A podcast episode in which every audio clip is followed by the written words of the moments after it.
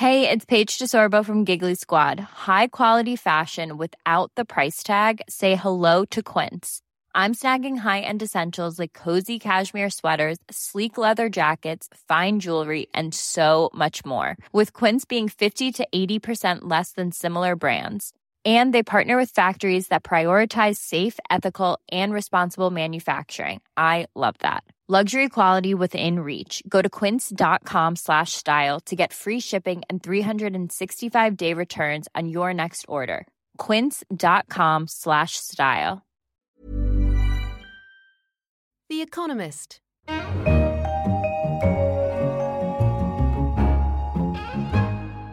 In London, this is The Economist with Tasting Menu, a selection of the most delectable morsels from the week's coverage. I'm Anne McElvoy, head of Economist Radio, and on our menu this week, the speedy, cheap way to reach Wall Street.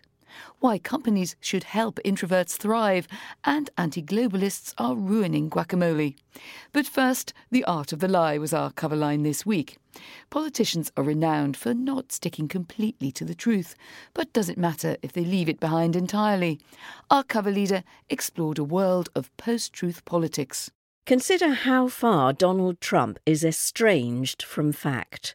He inhabits a fantastical realm where Barack Obama's birth certificate was faked, the president founded Islamic State, the Clintons are killers, and the father of a rival was with Lee Harvey Oswald before he shot John F. Kennedy. An interesting glimpse there into the mind of the potential next president of America. Mr. Trump is the leading exponent of post truth politics a reliance on assertions that feel true but have no basis in fact. And he's not alone. Members of Poland's government assert that a previous president, who died in a plane crash, was assassinated by Russia. Turkish politicians claim the perpetrators of the recent bungled coup were acting on orders issued by the CIA. So our leader laid out the foundations for the phenomenon. Post truth politics has many parents. Some are noble. The questioning of institutions and received wisdom is a democratic virtue. A sceptical lack of deference towards leaders is the first step to reform. But such noble aims have become tainted by corrosive forces. One is anger. Many voters feel let down and left behind, while the elites who are in charge have thrived. Popular trust in expert opinion and established institutions has tumbled across Western democracies. Thankfully, however, the truth has a powerful ally in technology. Any politician who makes contradictory promises to different audiences will soon be exposed on Facebook or YouTube. If an official lies about attending a particular meeting or seeking a campaign donation, a trail of emails may catch him out. We leave email trails behind and join the path now of a fashionable global commodity. Avocados have become commonplace, far from their Central American origin. But as we find out in our Americas section, anti globalists have been ruining guacamole of late. About 500 years ago, when Spanish explorers penetrated the Mesoamerican forest, they found people eating a tasty, nutritious fruit with lime green flesh which looked quite unlike any edible plant they had ever seen. They came, they saw, and they exported. In due course, its cultivation proved a stellar success in places from Florida to Israel to New Zealand. It became a feature of Australian beach parties and London dinners. And a fine feature too, especially if you add some tequila. But its global success hasn't gone down so well with locals. Why then are people in Costa Rica moaning that they can't get enough of this lovely food, or at least not at the right price or quality? Steak is now cheaper than avocado, fumes a tweet from a Tico, as the country's people are called. So who's to blame for avocado inflation? A rather clunky piece of protectionism, we explained. Last year, the government slapped a ban on the import of Hass avocados, the most popular kind worldwide, from nine countries, including Mexico, which was the main supplier, and raised the matter at the World Trade Organization. The ban was aimed at protecting local produce from disease, but it's ended up just causing a lot of waste. Ticos now have a taste for the Hass variety, both raw and mashed.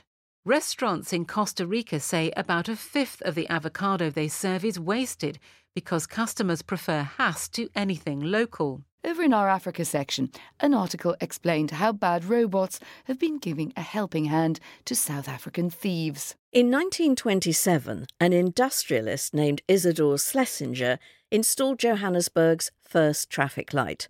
It drew crowds of onlookers, but was short lived. An errant motorist soon knocked it down. Now there's an exquisite example of irony. Today, the city's robots, as they are called in South African English, are still unreliable, especially when it rains. Accidents and malfunction do play their part, but. The biggest problem is robot robbers. Like power lines and manhole covers, traffic lights attract thieves who sell the metal for scrap. Some will cut down the entire pole to get a bit of copper wire.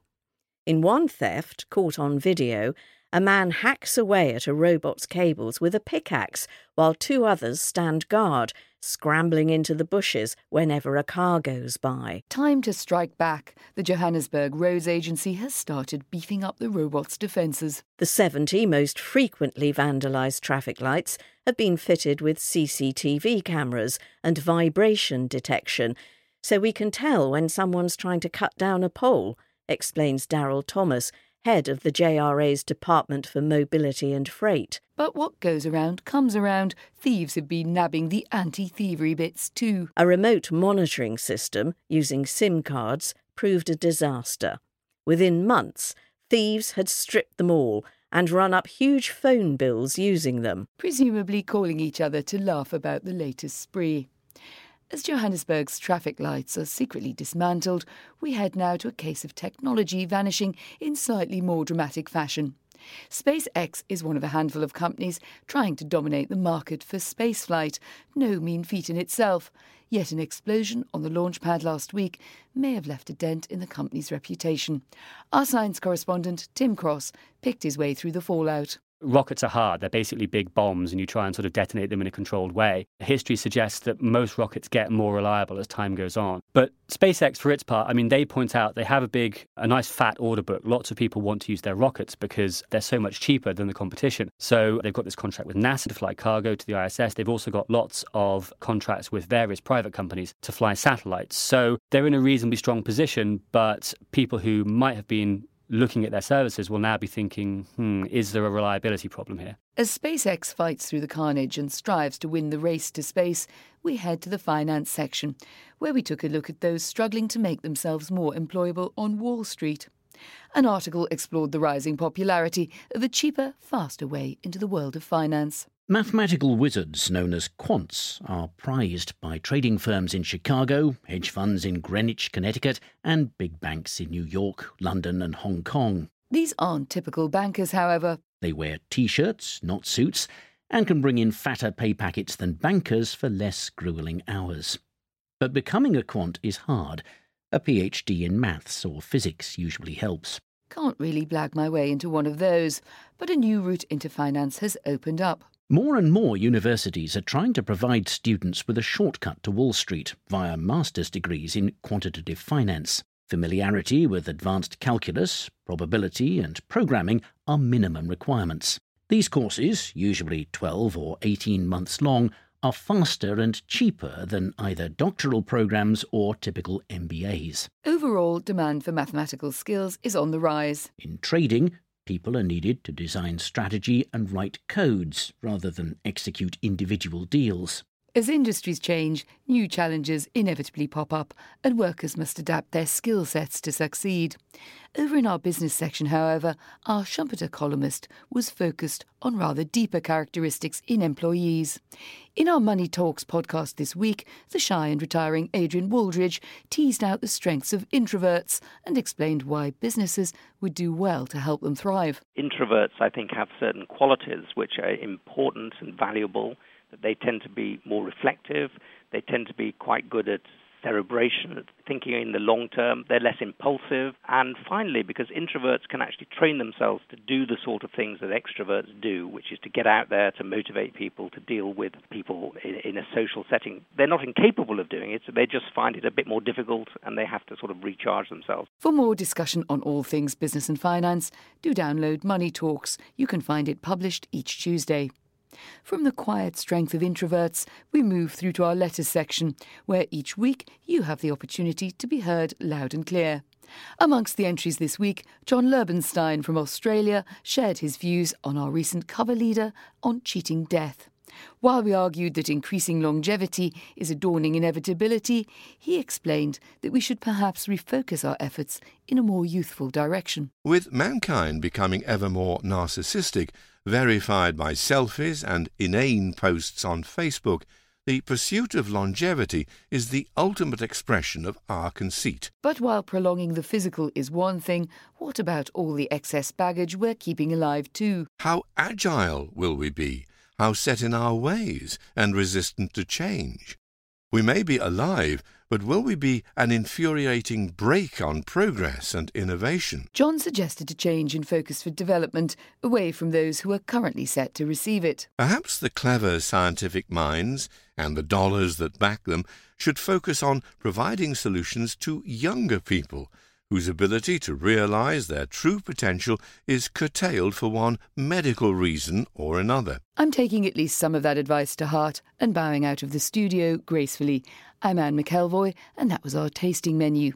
Do let us know your thoughts via email to radio at economist.com or on Twitter at Economist Radio. And don't forget to rate our podcasts on iTunes. In London, this is The Economist.